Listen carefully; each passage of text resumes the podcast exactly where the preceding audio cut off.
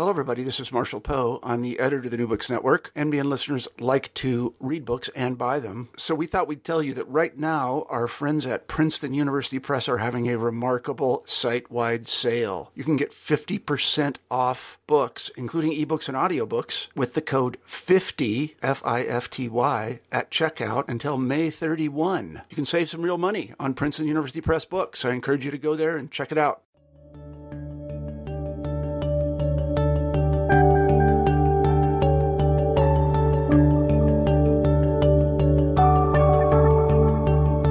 Hello, everybody, and welcome back to the New Books Network. I'm Marshall Poe, the editor in chief of the network, and each week we scour the internet looking for interesting books. And this week I'm happy to say that we have Paula Michaels on the show, and we'll be talking about her terrific book, Lamaze, An International History. I should say that I witnessed a childbirth about, I guess, 10 weeks ago now. My wife gave birth to our daughter, Rebecca, and uh, it was uh, a beautiful thing, I suppose you're supposed to say, but I came away with the um, firm conviction that I never wanted to give birth to a child. I hope no women are offended by that, but it looked very difficult to me.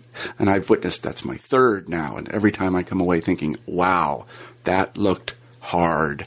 So Paul is going to talk to us today about how uh, the medical establishments in various countries tried to ease the pain of childbirth using something called psychoprophylaxis, which is a word that's going to enter my vocabulary now, and uh, specifically the Lamaze method. It's a fascinating book, and I encourage everybody to go out and buy it. So let me say, welcome to the show, Paula.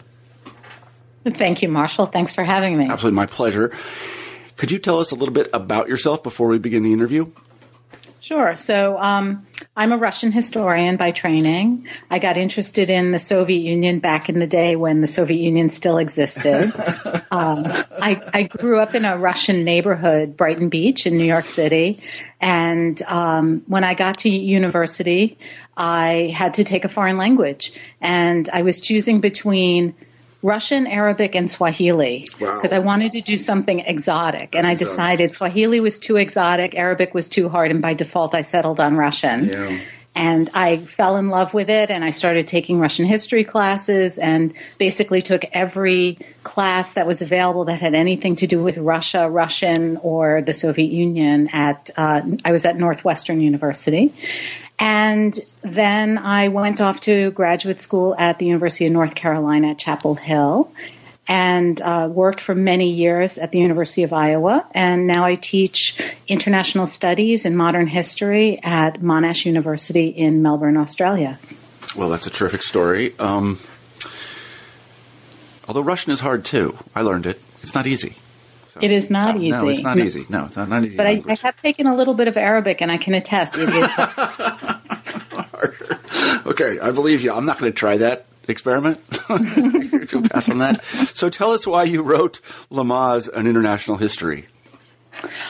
So, in the spring of the year 2000, I found uh, that I was pregnant, and I did what everybody does is they start doing research and I went looking for a childbirth education class.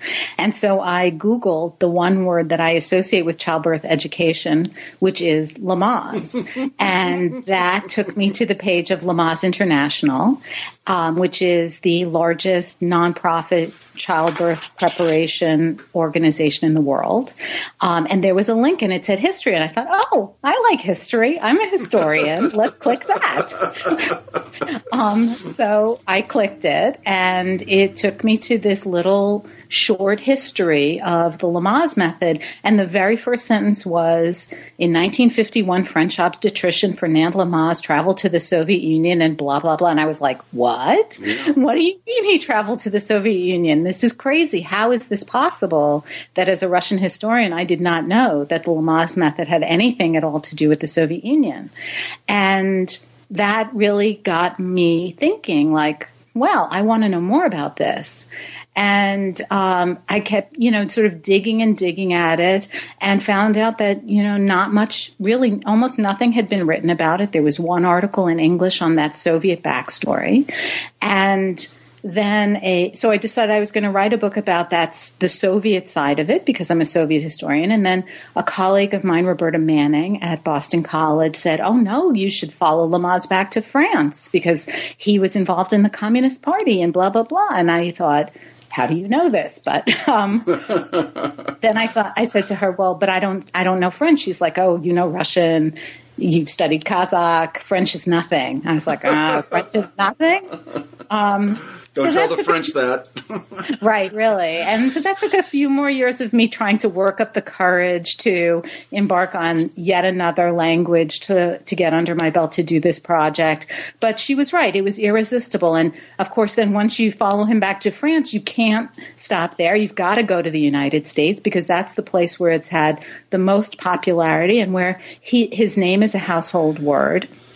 And so really the, the project just evolved very naturally out of this completely sort of random accident of that had nothing to do with my scholarly career at all, but just sort of serendipitously intersected um, between my personal life and my professional interests. Mm-hmm. One thing led to another, and all too many years later, here I am. Yeah. Well, it sounds like a detective story. I mean, you were learning new things along the way.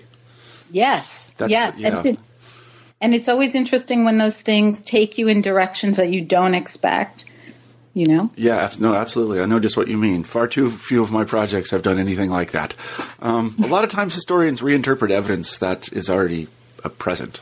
I, I would say mm-hmm. that. I'm not going to. No, I, I, think that's true. But this one, you're right. There's a revelation on every page for me. I did not know the Lamaze method had anything to do with the Soviet Union, and I certainly did not know it had anything to do with the wonderfully named, and we'll begin with him, British physician Grantly Dick Read. Lamaze may be a household name, but Grantly Dick Read is not. So, can you begin the story with him? Sure.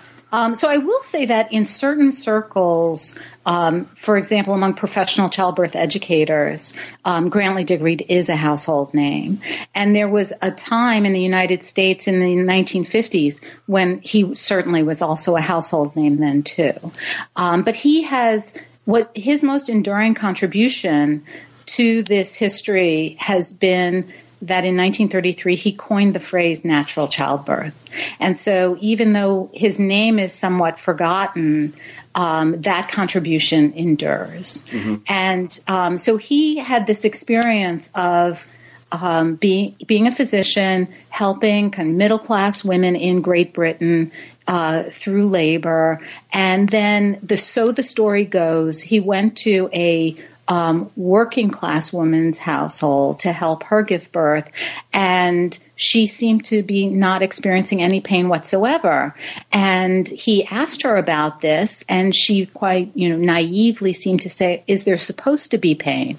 And for him, this was this eye-opening moment of um, what he he came to believe to be evidence that pain is not natural in childbirth but is a product of women's fears. So he he developed this idea of what's called the fear tension pain cycle that a woman anticipates it's going to be painful she tenses up and from that tension in her body comes pain in childbirth that there's nothing intrinsically painful about childbirth. Now this sounds a little bit crazy to our ears. Um, i think there are very few people who today would say there is no physical component to pain in normal birth. Um, but I swear to you, he did in fact say this, mm-hmm. um, and he did really believe it, and he wasn't alone in believing it. Mm-hmm. I was going to say, can we take a step I don't know if to step back, can we talk about the environment in which he worked? And this is an environment that's that's really started to medicalize childbirth. How did people, let's say, British middle class women, give birth in 1933? That, that's a really important question, Marshall, because if you don't understand that, then you can't understand why there's this quest for a different way to give birth. Mm-hmm. Uh, so, middle class women um, on both sides of the Atlantic um, were most, mostly giving birth at home, increasingly giving birth in the hospital. Um, the United States is kind of the leading edge of this curve, and um, most um, middle class women in the U.S. were attended by physicians. That was true in um, or in, increasingly true in Great Britain, though midwifery had continued to thrive in Great Britain. So there's important differences between the two contexts, um, but there is there there is the use of uh, drugs to ease the pain of labor. And that started in the middle of the 19th century as the very beginning of that. Mm-hmm. And by the early 20th century, it's becoming more and more popular and it's really gaining ground in the 1930s, especially and into the 1940s. And there's a whole range of different options in Great Britain, nitrous oxide is very popular. That's not so popular in the United States, where they use what's called um, Oh, it just flew out of my head. Um, okay. Twilight. Okay.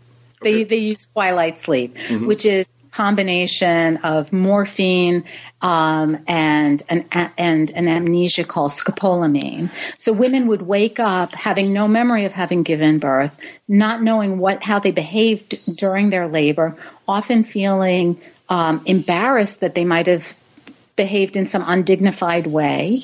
Um, the beds on which women gave birth were equipped with leather straps to restrain them because they were known in this kind of fog of a drug induced uh, hallucinations. They could lash out at the, the attendants. Um, so it was not a pleasant way to give birth, and it wasn't one in which women were what came to later be um, very concisely expressed as awake and aware, mm-hmm. so that they couldn't really fully participate in their birth experiences. Um, so it was in that environment of the use of drugs, whether they be painkillers or sedatives um, or amnesics, to ease the pain of labor and to really kind of remove the woman's woman's consciousness from this situation of giving birth. Um, and and Grantly Dick Read was trying to um, to create a new way of giving birth that women would find satisfying and dignified. To use the words that they imparted to this uh, natural childbirth method that he developed in the 1930s and then became more popular in the 1940s. Mm-hmm, mm-hmm. How did he find himself in the presence of a? You said she was a not a middle class woman, a lower class woman. I don't know what to right. call it. How did he? How did he get there? You know, I don't recall the specifics yeah, of okay, that. Yeah. Um, I, I think it was some. He got called there um, I think by a midwife who couldn't handle the situation, if mm-hmm. I remember correctly. Um, but it was not his normal practice um, to work with that population. Mm-hmm. Okay, I see. It's a sort of a side question. Anyway, so what does he do after he witnesses this um, pain, painless? I don't know what to call it. Painless childbirth. What does he do? What does he? I guess he starts to research and how, yeah. How does he form the program he eventually creates? Right. So he works with his own patients, and, and this is quite important actually, because he doesn't really conduct sort of what we would see as rigorous scientific studies, and have control groups and those kinds of things. It's really just based on his own kind of intuitive um, experience of witnessing births and um, you know, watching what works in his own practice. Um, so it, it's almost quite anecdotal, really, um, what his evidence comes out of. And so he starts off by trying to educate women a- about what to expect in childbirth because he has this idea that it is fear that is the source of the pain, not anything physiological. And so how do you get at removing that fear? And one way is by teaching women about what is happening to their bodies during pregnancy, labor, and birth so they know what to expect. And so they greet it with from a place of knowledge and confidence rather than a place of fear and resistance. Mm-hmm. And then he couples that with um, a lot of really, you know, positive reinforcement, you know, coaching women keeping them, trying to keep them calm, talking to them in a very soothing way. And some of his critics take this and say, look, he's really, he has this mesmer like effect on people. This is about his own charismatic personality. Um, and other charismatic doctors could do something like this, but it's not scientific evidence that it's anything other than the suggestibility of his patients. Um, and he disputed that. He said, look, it's not suggestion, it's not hypnosis, it's about education and confidence and, and comforting women and, and being fully present for them to help them through this process. But after they've already been sort of trained to relax their bodies and um, and anticipate what is going to happen um, in a relaxed and confident way. Mm-hmm. At what point does he start to hold classes? Or does it become organized? Um, so from the very beginning, he is working with um, a nurse who is running these classes, and he does some of the training himself as well.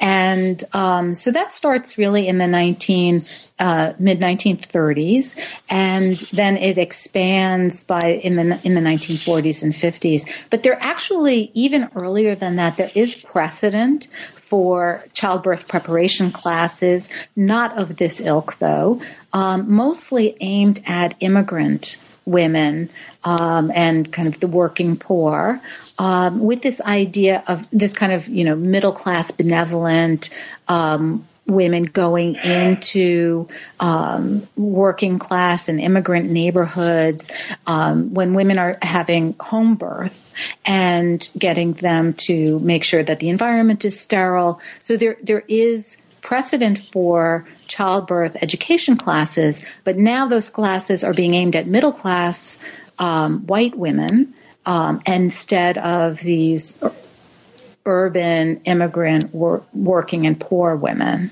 Mm-hmm. I see. And so it's about not, it's less about creating a clean and safe environment and it's more about creating a satisfying and dignified birth experience. Mm-hmm. I see. So let's, I want to say leap uh, to the Soviet Union, and I want you to get us there somehow. Um, how does uh, psychoprophylaxis, if we can call it that generically, get to the Soviet Union, or do the Soviets invent it independently? Yeah, so um, Grantly Dick Read had quite a bee in his bonnet that they did not get it independently, that they ripped him off, um, and the Soviets uh, obviously denied this, and I would say every every all evidence points to the fact that the Soviets came up with their method independently, and um, and it did differ in in certain ways. And so, while Grantly Dick Read's method is called either natural childbirth or the Read method, psychoprophylaxis is this particular method that emerged in the Soviet Union that then got picked up in France. And so in the Soviet Union, parallel to these developments, beginning in the 1920s, there were um, several different researchers in the Soviet Union working on the use of hypnosis to manage pain in childbirth. And among those researchers, one guy, his name was uh, Ilya Velvovsky, and he was working in Ukraine, in the city of Kharkov, which had a very vibrant community of psychotherapists. And um, he became convinced after World War II, um, after having worked for you know two decades on hypnosis in childbirth to manage the pain of labor, he became convinced this was never going to be practical. Though he he had success, it was very I'm going to do it. I'm going to make a terrible pun here. Mm-hmm. Labor intensive, mm, wasn't it though? um, to work one on one with each um, laboring mother, and that that was never going to be something that could be deployed on a national scale to help millions of women. So he came up with this idea of having these group classes that would rely heavily on the power of suggestion, sort of encouraging women that um, you know there's no reason there won't be any pain in childbirth. There's no reason to expect it to be painful. Everything is going to go well. Kind of repeatedly reinforcing this positive thinking, and he coupled that with, like Dick Read, education about what to expect in labor and birth, and um, and he came up with his own system that was very similar to Dick Read's, yes, but justified in a completely different way. So whereas Dick Read basically, you know, his system emerged out of his own personal observation and his anecdotal experience, and he was not very interested in coming up with fancy schmancy ways to justify it.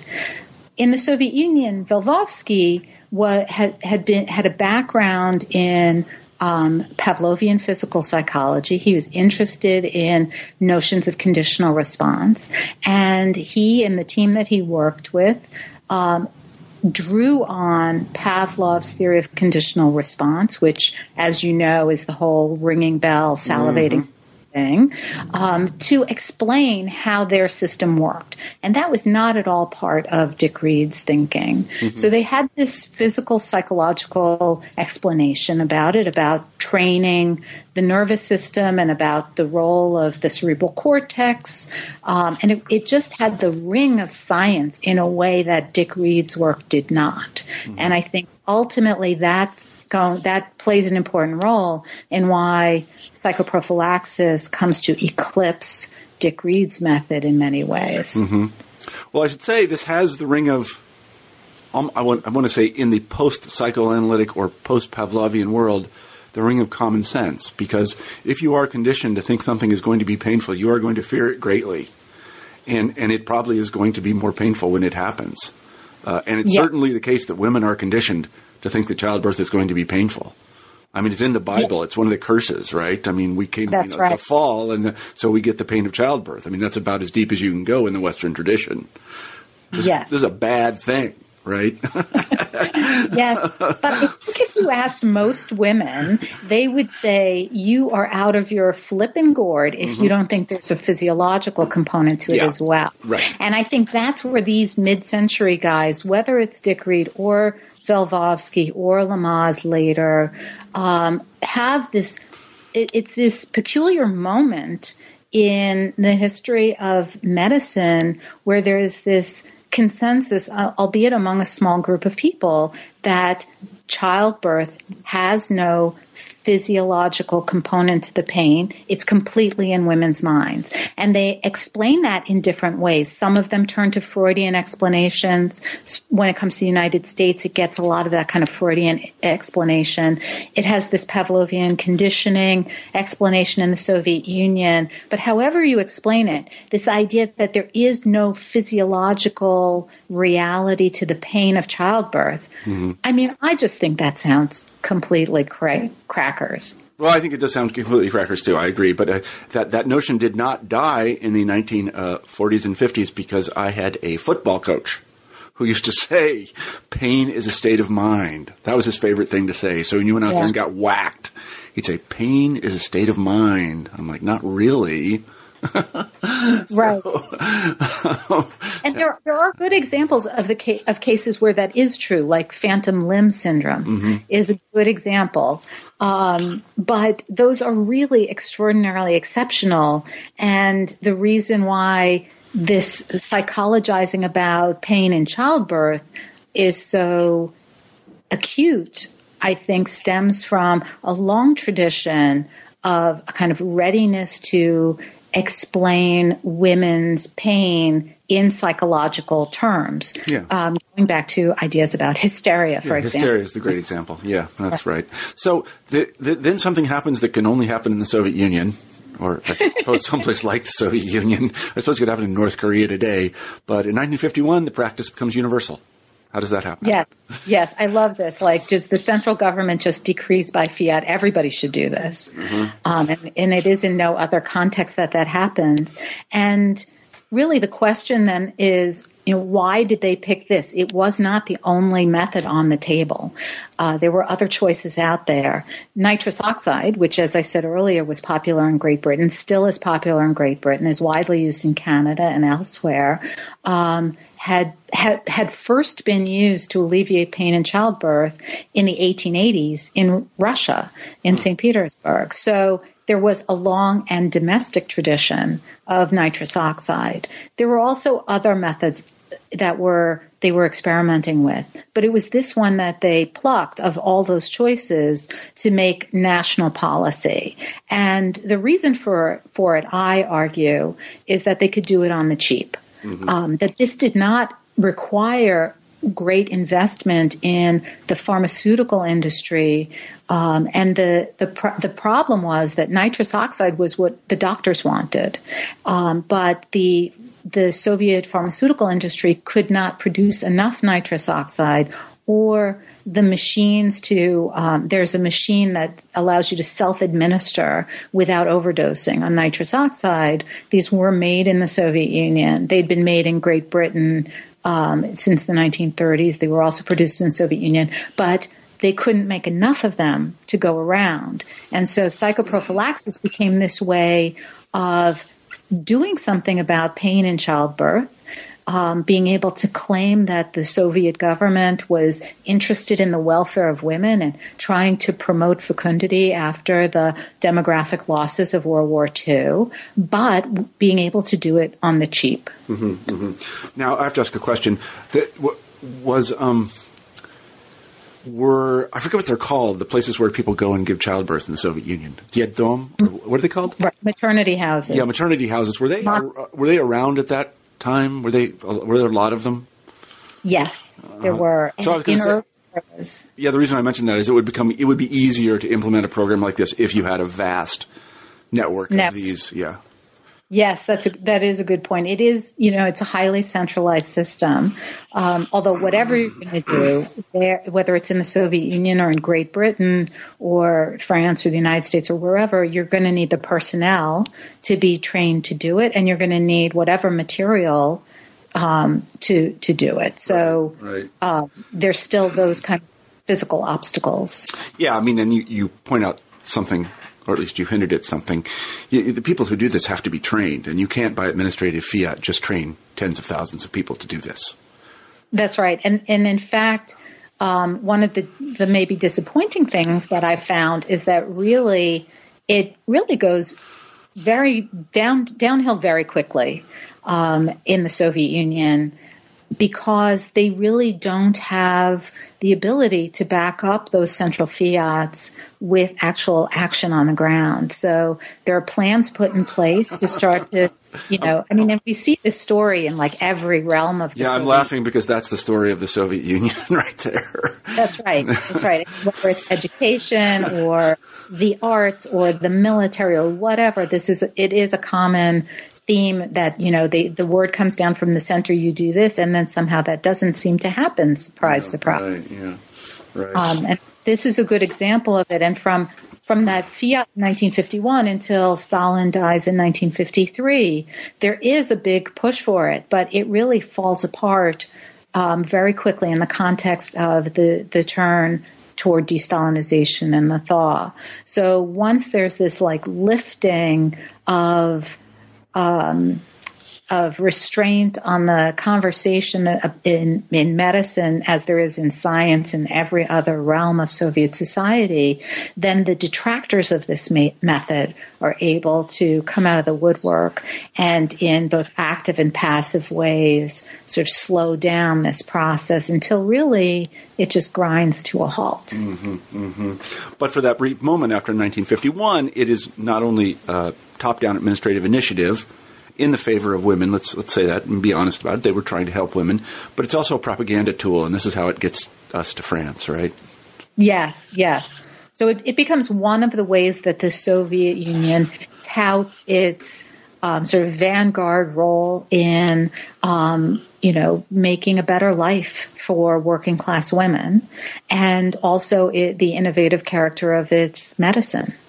Um, so Fernand Lamaze is a French obstetrician. He works in Paris. He has two practices. One is a kind of posh private practice, but he also works at a clinic that's funded by the Metallurgical Workers Union, um, which then took me to do work in the archives of the Metallurgical Workers Union, which is not a place I ever expected myself to be. Oh. And he so he's hanging out with all of these union people who are all Communist Party members. He himself is not a member of the Communist Party, but he's, he's sympathetic to their cause. He's what uh, in the old days you'd call a fellow traveler, mm-hmm. and um, may, may, that might be overstating it. There's a little debate about how sympathetic he was, but in any case, whatever uh, his specific, you know, feelings about it were. We do know he worked um, in this uh, hospital, in this clinic that's funded by the union, and the union leadership are all members of the Communist Party, as was not uncommon in France in yeah, those days. I, I was going to say, if I could just interject, I always feel compelled when we talk about this era in European history to say that all the right thinking people were left leaning after World War II in Europe That's- because yeah. the communists were way ahead of everybody else and the Nazis. That's right. Way and ahead. yes, and and I'd say especially in France and in Italy, the Communist Party is particularly strong. Yeah. And um, he winds up going on this um, basically a junket to the Soviet Union in 1951, the same year that psychoprophylaxis has become national policy. Um, and he had just heard at a conference in Paris, a Soviet obstetrician named Nikolaev had given a paper about psychoprophylaxis. He was in the audience, uh, blew his mind, and he's like, whoa, I want to learn more about that. Yeah. Uh, and so then he goes on this trip to the Soviet Union, and the whole, so the story goes, the whole time he's just like, I want to see a birth using psychoprophylaxis you know, demanding, demanding, demanding. And his handlers are like, oh, let us show you this lovely clinic here and let us show you this model, whatever, institute there. And they go to Leningrad, Moscow, and Tbilisi. And each place he's demanding to see a birth. And then finally at the 11th hour, they're on their last stop. They're in Leningrad. And he finally gets to go to Nikolaev's clinic and see a birth using psychoprophylaxis. And um, he is incredibly impressed. Now, personally, I would give my eye teeth to have been a fly on the wall in that room. Because you got to wonder what did they tell this woman who was giving birth, whose birth was going to be witnessed by this foreign guest from the capitalist West, um, who had been demanding for weeks to see the effectiveness firsthand of this method. So I, I would really like to know how she was prepped mm-hmm. about how mm-hmm. she should comport herself. Mm-hmm. But in any case, we know nothing. We don't know anything about who she was. We know that she other. We don't know her name. We know she was a 35 year old typist, and this was her first child. And she, in his eyes, gave no signs of any discomfort whatsoever.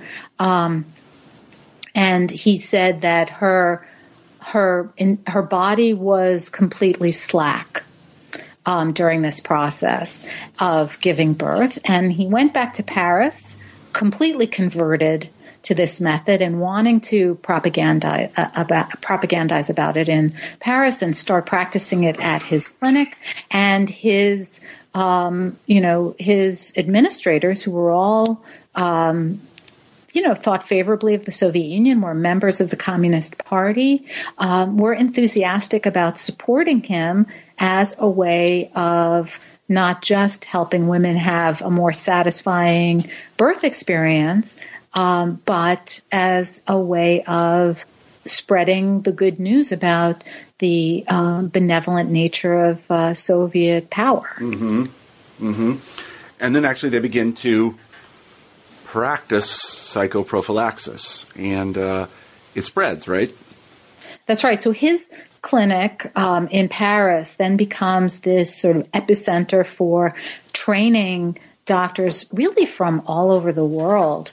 Um, and spreading word about it, and there's correspondence between um, this clinic and very far from flung places, um, Vietnam, for example. They're also communicating with Eastern Europeans, Poles, Hung- Hungarians, who are getting this method from the Soviet Union, but they're at the same time in communication with um, the French who are promoting it there. So it's this whole global network um, of people interested in this alternative for, I must say, very different reasons than why the Soviet Union was promoting it in the Soviet Union, they didn't have the money to invest in the production of drugs. In France, they had the drugs, but the drugs that were available at that time, uh, especially uh, twilight sleep, these were very powerful drugs that were known to have an adverse effect on babies. Babies would be born um, listless, drowsy.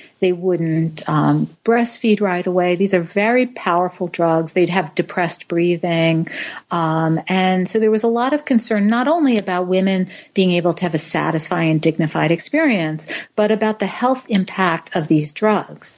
And so in France, unlike in the Soviet Union, they were looking for a, a way to um, to approach pain from a psychological perspective as much for safety reasons as anything else. Mm-hmm, mm-hmm. So uh, it it enjoys some success in France. You have an interesting uh, part of the book in which you talk about testimonials, uh, mm. which which ma- makes it seem as if it's working. Yes. Or am I wrong? yeah, go ahead.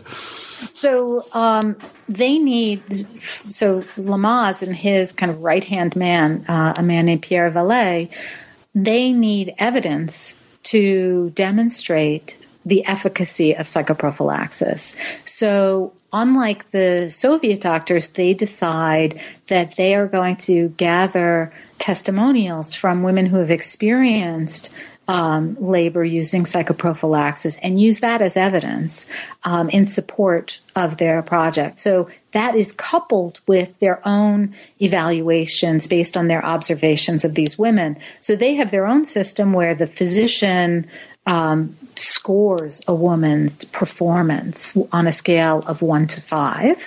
Um, and then they also at the same time afterwards interview these women where the women talk about what they've experienced. And um, one of the interesting things about it is that um, this if, if it's not the very first time that um, patient testimonials are used as medical evidence, it's got to be among the very first times. Mm-hmm. And one, I also think it's interesting that in the late 1950s, that methodology flows back into the Soviet Union, and Velvovsky begins to do it. His dissertation uh, is in part based on that use of testimony, which was not part of his method beforehand.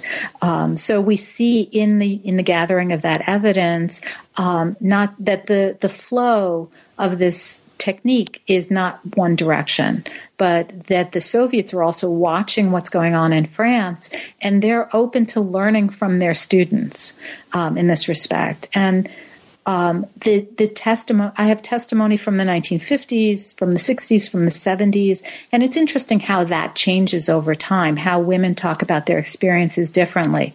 In those early days in France, um, they're very quick to give give away credit for why they do well. They're very grateful to their doctors and to the midwives, um, and they're they're really ready to say, I could I couldn't have done it without this. This is really about them keeping me on track, and at the same time, they take on their own shoulders all blame for any shortcomings, and mm-hmm. they feel tremendous um, remorse about letting down the physicians, about disappointing them, about not having practiced harder. And it's so um, heart wrenching to read these stories of women who have had disappointing birth experiences and then beat themselves up over it. Mm-hmm. Um, and and it, I think there's that there's a lot of women in America today who can, for a variety of reasons, um, connect with that impulse yeah. to yeah. second guess how they uh, how they proceeded, the choices they made mm-hmm. um, during labor, and feel disappointed with the outcome.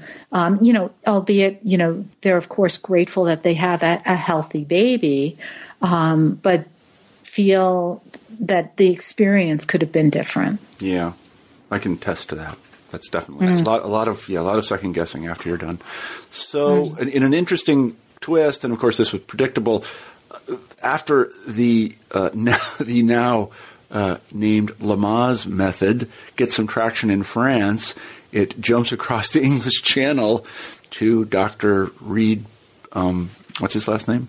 Uh, Dr. Dick Read. Dr. Dick Read's territory. Great yeah, yes. Yeah. So tell us about that. Yes. So I should say that technically, I I resist calling it the the Lamaze method yet, um, because I really think so the, the, first known instance of it being called the Lamaze method, I, I have that from 1956 is the first time I've seen that. And then I have Dick Read once saying in like 1959 there is no Lamaze method, but it doesn't really catch on until it comes to the U.S. in the 1960s. Mm-hmm. So I stick with calling it psychoprophylaxis, especially because Lamaze, who who dies in um, in 1957 he would have been horrified by it being called the Lamaze method. Yeah. He would not have taken that much credit mm-hmm. himself. But Dick Read um, gets quite the wild hair about um, Lamaze and his shenanigans because on top of everything else, Dick Read, who I have to say, I have heaps of correspondence from Dick Read, and he of all of the cast of characters in the book comes through as really the most vivid figure and uh, he's quite a a prickly fellow, and I and I don't blame him because he had been working at this for 20 years um, and had not gotten much recognition for it. Was only just beginning to make strides in in Great Britain, the United States, also in in Canada, in Australia, but had not made many inroads on continental Europe at all.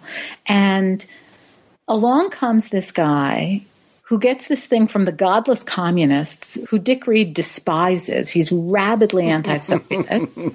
and they're doing something that sounds just like what he's been doing for nearly 20 years. And they have the gall not only not to credit him, but when they do credit him, it's always in this like, well, there was this other method that this guy Grantly Dick Read came up with that was an antecedent to this newer, more advanced method that we have to offer.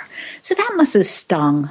And um, I'm sympathetic with how uh, bruised his ego must have been, but he just rants and raves. He is clearly just beside himself uh, over what is going on in France. And what he doesn't have that Lamaze has is a whole network of people ready to help promote this method. So Lamaze is able in France to tap in to the um, women's organizations that are affiliated with the Communist Party to help spread the word of this. And Dick Read has there are there are women who are converted to be, be big believers in his method, but nothing like the kind of well organized network that Lamaze has uh, to marshal for his advantage. And so he just rants and raves in rage about psychoprophylaxis, and he says um, it's plagiarism. He says that um, you know that, that that this is a communist plot meant to um, convert women to the Soviet cause, and he really sees principally a, a political agenda behind the whole thing. Mm-hmm. But the reality is that um, women themselves only cared about what worked. They didn't care that it came from the godless communists. They wanted it they wanted to use whatever worked best. And they increasingly became convinced that, that psychoprophylaxis had something to offer, whether it was different or could be used in a kind of complementary and integrated way, synthesized with natural childbirth. They didn't really care. But he, till his dying day, was very um, orthodox about his method being the first, the best, and the only. Hmm. hmm. Yeah, he does sound like a colorful character. Sounds bitter, but uh, I guess yeah. I would be too.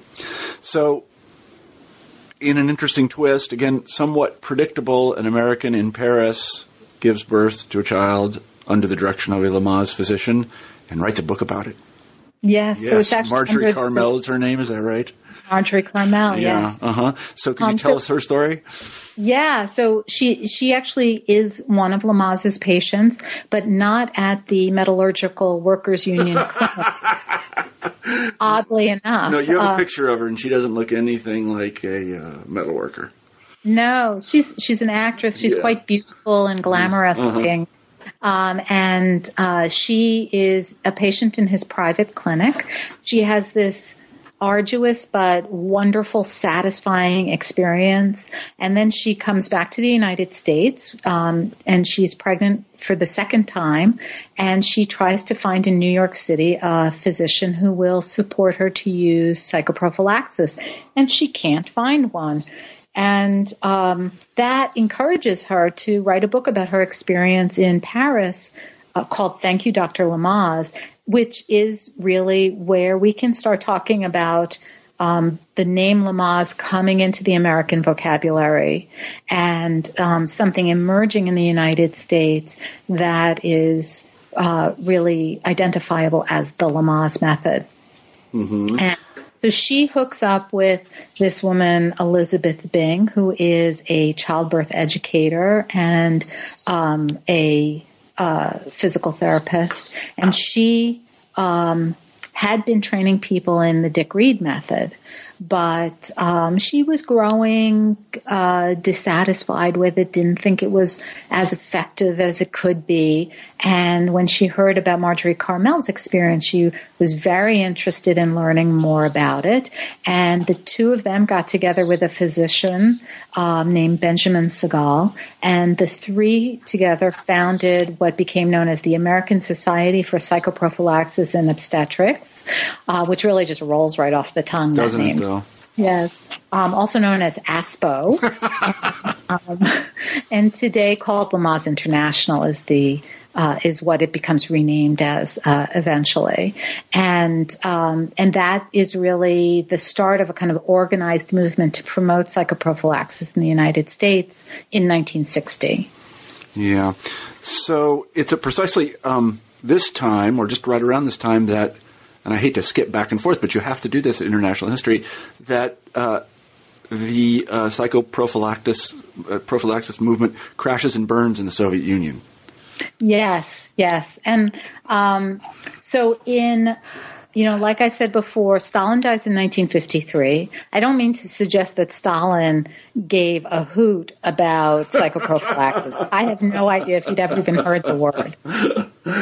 But, but it is a rather momentous uh, occasion in the Soviet Union yeah. that really opens the doors to sweeping change in really every realm of of scholarly investigation and everyday life. And among the sweeping changes that are ushered in is the beginning of the end of psychoprophylaxis. So one of the reasons why it appealed um, was not just that financially it was feasible in the Soviet context, but it also did have um, uh, appeal ideologically because it was based on Pavlovian physical psychology and Pavlov was enjoying um, uh, a tremendous fashion in the Soviet Union, and his ideas were used to justify all sorts of things um, in the in the early 1950s. And so it was kind of part and parcel of what's been called Pavlovism, um, this re, this um, em- emphasis on Pavlovian uh, Pavlov's contributions to science in a number of realms, um, and that ideological that need to justify medicine and science on ideological grounds begins to recede. And there it really is a moment of more open and honest debate about medicine and science in in the mid 1950s after Stalin dies. And psychoprophylaxis becomes a casualty of that mm-hmm. because in 1956 there's a big conference in Kiev um, celebrating the five year anniversary of that 1951 uh, decree that made psychoprophylaxis national policy. And it's not just an occasion to uh, to mark the anniversary, but it's also a moment of really authentic debate about the successes and failures of it. And what you see at the at that conference is on the one hand the obstetricians line up against it and the psychologists line up in defense of it. Velvovsky first and foremost. And the obstetricians say, look, this is nonsense. It may help women to be calm and quiet. But let's not kid ourselves that it's really alleviating pain. It's altering behavior, but it's not actually alleviating pain. So maybe it has um, good use in uh, maternity wards to keep women calm and quiet and make sort of the business of the maternity wards run more smoothly and the women more manageable. But it needs to be used in conjunction with real pain relievers. And you people are out of your gourd if you think that pain in childbirth is entirely in women's minds. Mm-hmm. Uh, and those obstetricians win the day. Mm-hmm. They get the upper hand in that argument. And it's really after that 1956 meeting that interest in psychoprophylaxis peters out and it's still on the books and into the 1960s and 70s they're still gathering statistics on the number of women trained in psychoprophylaxis which oddly enough is near 100% um, it's one of those lies damn lies statistics and then mm-hmm. soviet statistics. um, so they're all putting it down that yeah, we're training everybody in this, but we real there's no more meaningful research on it. By the mid 1960s, all research stops on the on psychoprophylaxis, and I could not find a single person and I was in Kharkov, the place where this originated, I could not find a single person who had been trained in psychoprophylaxis or who had trained someone else in psychoprophylaxis. The closest I could come was someone who was a medical student in the 1970s saying, I vaguely remember hearing something about it. And that was in the birthplace of psychoprophylaxis. So it really just became completely um, though it existed on paper, it did not really exist in practice anymore. Mm-hmm, mm-hmm. I see. So, I mean, it's interesting to note. I don't know if you'd agree with this sort of retelling of what you just said, but the idea. Let's just leave um, uh, uh, Mr. Dick Read out of it for a second. The idea is born in the Soviet Union, and then it's sort of laundered in France Mm-hmm. And then it jumps the pond, now decommunized and shorn of anything having to do with the Soviet Union. Thanks That's to right. uh, uh, thanks to Marjorie, is that her name? Yeah. Yes. Yes, Karmel. And then uh, by a by a really kind of amazing coincidence, it latches onto the uh, feminist, the nascent feminist movement, rebranded as natural childbirth. That's right. It's so kind of remarkable, comes, really, if you think it, about it. It is because, and of course, when you think about it, you're just like, there is no way Stalin was interested, or Stalinist Russia would, uh, pardon the pun again, give birth to something that has anything to do with second wave feminism. Yeah, right. like what? How did that happen? um, yes, it's and and the thing is, of course, that's our association with it. Like if you ask somebody, well, what do you associate with natural childbirth? They would say, they might say, you know, Birkenstocks and hairy legs right. and, you know, yeah. second wave feminism right. or yeah. some hippie thing. Do you know what I mean? Those are the kind of pop cultural associations. Um, like um, on All in the Family, um, the 1970s sitcom, uh, Archie Bunker's daughter, Gloria, Gloria used yeah uh, use natural childbirth, specifically the Lamaze method. Um, and so those are those kinds of associations of that, um, you know, uh, countercultural and feminist associations. Mm-hmm. Um, so that makes that Soviet backstory all the more mind blowing yeah. uh, because further away from that you could not get if you tried. Yeah. Uh, so so yeah, this the feminist thing um, is I part of the reason it starts being called natural childbirth um, in the United States is because um, Grantly Dick Read's method um, was in the 19 late 40s and especially in the 1950s building a popularity in the U.S. And when psychoprophylaxis enters the picture, it is being built on a foundation that was already laid by the Read method. Um, and so what you have in the U.S. is this emergence eventually by the 1970s um, of a kind of synthesis of psychoprophylaxis and the Read method to really be something quite different than what was practiced in, in the in the Soviet Union or in France.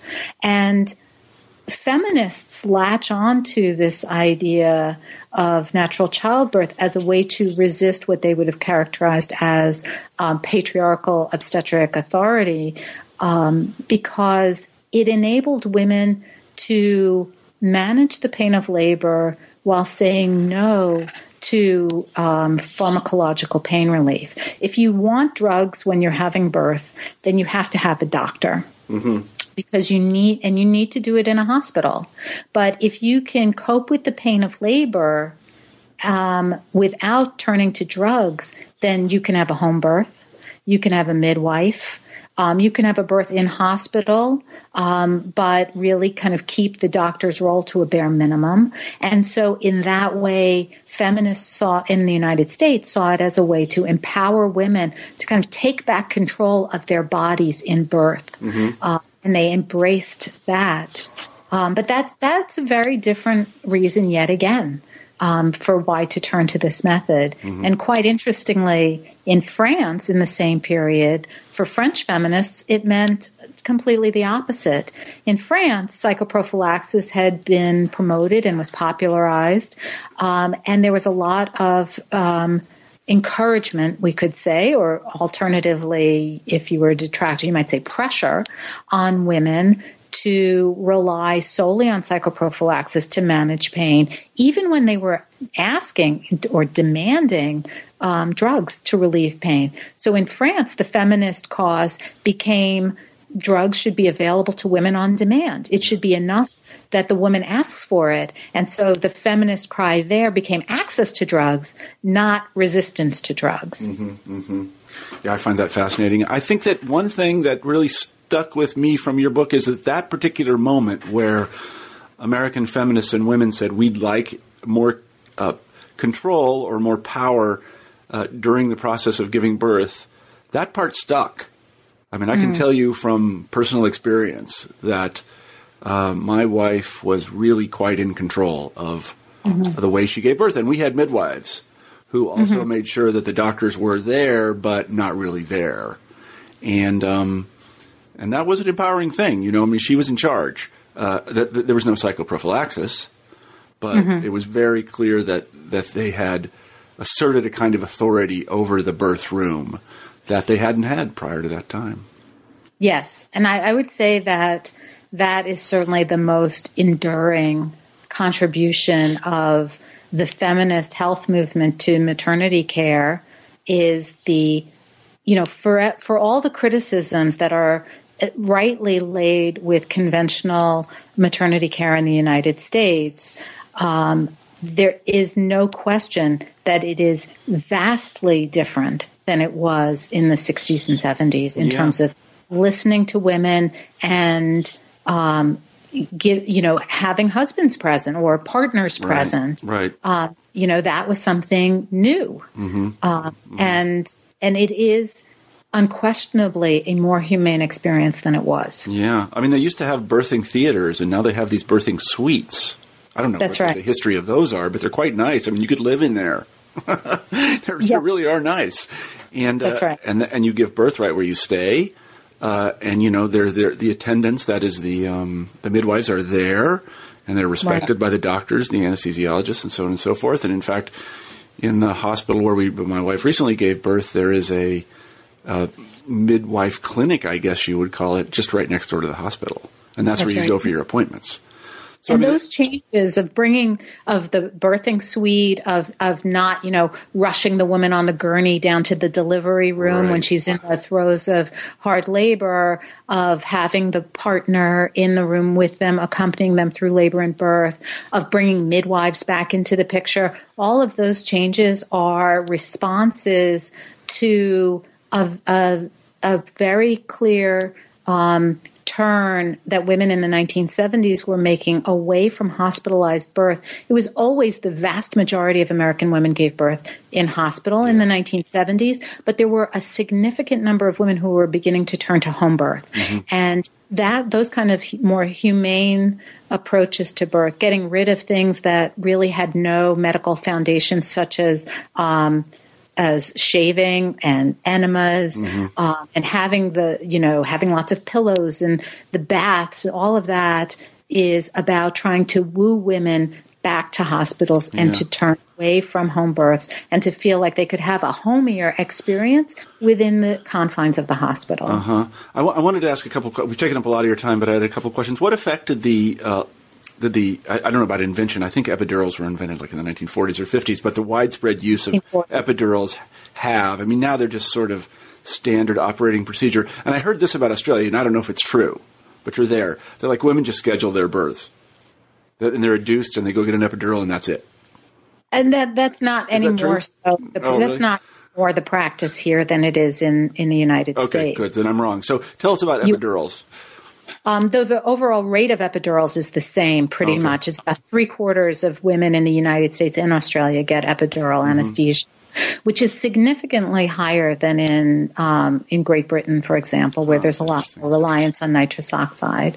Um, so, yeah, epidurals came into fashion in the 1970s, increasing in the 1980s and beyond. And there's d- debate about why. I mean, one reason is they are incredibly effective. You know, um, compared to nitrous oxide, which kind of takes the edge off pain, which actually may be enough for plenty of women. Uh, but epidural anesthesia gives you what a lot of the women who were seeking natural childbirth had wanted, which is the chance to be awake and aware and participate. So they're relatively safe. I'm not saying that there aren't risks involved, but they're relatively safe. They, um, and you can, you have complete clarity of mind. And, um, there are obviously downsides, like, for example, you can't walk around, which is something that promotes labor but um, they came into fashion because, um, for one thing, hospitals had to give anesthesiologists something to do. um, and this was a good way to generate revenue. It's a pretty expensive thing to do, certainly compared to nitrous oxide. Yeah. Um, but the other thing is customer demand. I mean, they are giving women a lot of what they want, which is the chance to be awake and understand what's going on around them, fully conscious, and have total mental clarity and not experience pain. Yeah, I mean, I guess my question is, w- when women became aware that they could get an epidural and it was effective in the ways that you say, how did the people that were preparing the women uh, for childbirth Ah, adjust the sort of prophylactic techniques? that they say, well, you know, we really don't need to do this? I mean, we went through a birthing class when we had our first child. Uh, they explained to us what was going to happen, and that was good. They talked to us about breathing, and that was good.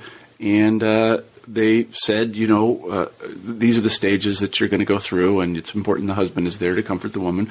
And and and, and it was nice being there with other uh, pregnant people, I guess I would say. Uh, but, but we didn't talk about psychoprophylaxis. No. So in so psychoprophylaxis in the 1980s changes from being a method of childbirth to being a philosophy about childbirth. And it is because the epidural really undermines the whole reason why anyone would try to use psychoprophylaxis. And so the childbirth educators, uh, Lamaze instructors in the 1980s were faced with, with, um, expectant parents who said to them, why do I need all this mumbo jumbo about the breathing patterns um, and the rec- relaxation when I can just get an epidural and it'll do away with the pain with a lot less work.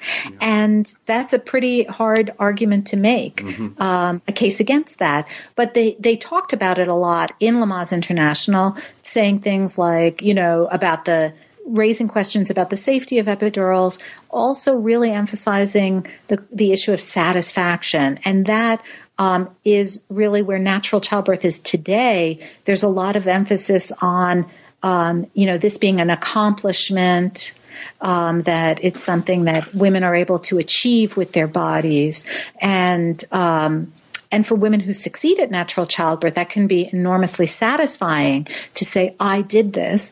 For women who don't succeed, who tried, wanted to do it, and don't succeed, um, that can be profoundly disappointing. And it, it's a quite a bitter pill because they feel like they failed at something. Yeah. Um, and then there are other women who say the lot of you are out of your gourds because why would anybody even bother with that? You know?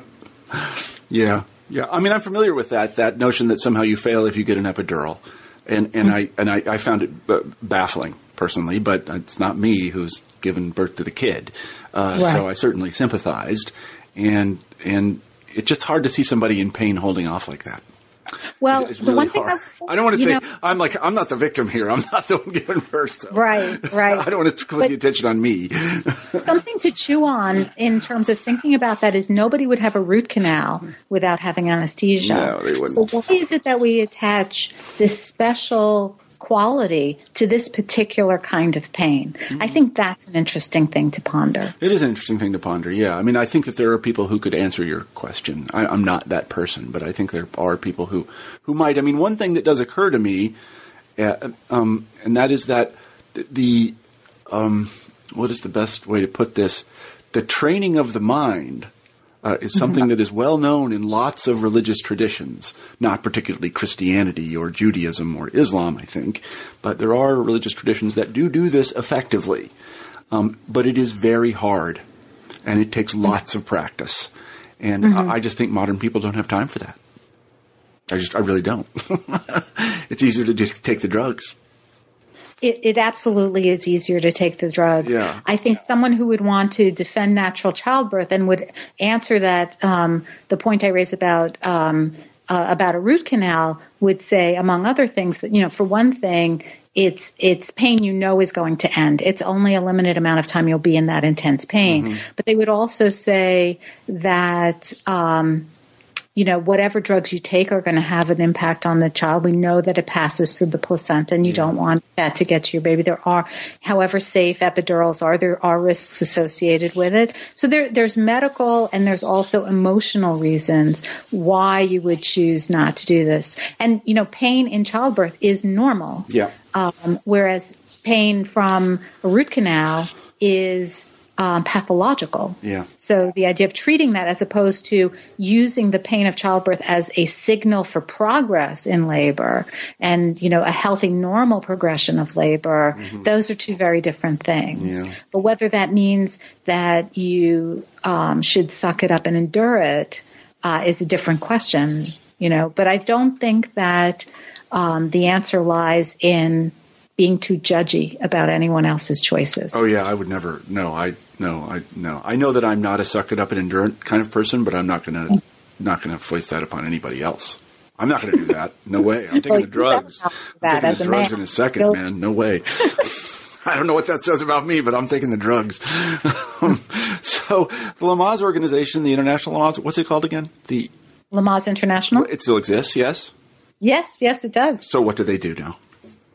Um, they advocate for um, evidence based uh, obstetric care, maternity care, um, and to increasingly have um, humane practices of childbirth and which are empowering to women and to educate women about all of their options in childbirth in terms of of pain medication and who can be with them and um, and they don't do is the whole breathing and relaxation technique has gone by the wayside. It's fascinating. It's fascinating. Well, kudos to them for evolving, you know, in a kind of intelligent Yeah. way. I really, that's the people that run that organization. Yeah. Yeah. Yeah, they weren't. Uh, yeah, I mean, they, they they didn't commit suicide by by by uh, by idealism like the Soviet Union did. um, so so then then uh, uh, Paula, thank you very much. We've taken up a lot of your time today. I really appreciate it. It's a great book. Uh, let's close the Oh, interview by uh, having you answer our traditional final question, and that is, what are you working on now? Well, I've got a couple of irons in the fire. Um, I'm actually doing a kind of um, uh, some some more work on Grantly Dick Read. Um, he in the book is there only as he intersects psychoprophylaxis, but he really deserves fuller treatment on his own. I'm actually going to London next month to do more research on him, um, and I'm also um, going to launch a project about the history of nitrous oxide. Um, and I've got a title, which is no, no laughing matter. Yeah, yeah, yeah, yeah, yeah, yeah, yeah. Ha, ha, It's ha, a good yeah. one, Dave. Okay, okay, all right. Yeah. Yeah. I got um, it. Yeah. That's just just getting uh, off the ground. off the ground, yeah. Just lifting yeah, up. Just lifting up. Okay. Yeah, well, I have high expectations for it. oh no, I yeah. All right. So anyway, today we have been talking with my friend Paula Michaels about her book Lamaze, an international history. And Paula, let me thank you for being on the show. Oh, thank you so much. I appreciate it. Absolutely my pleasure.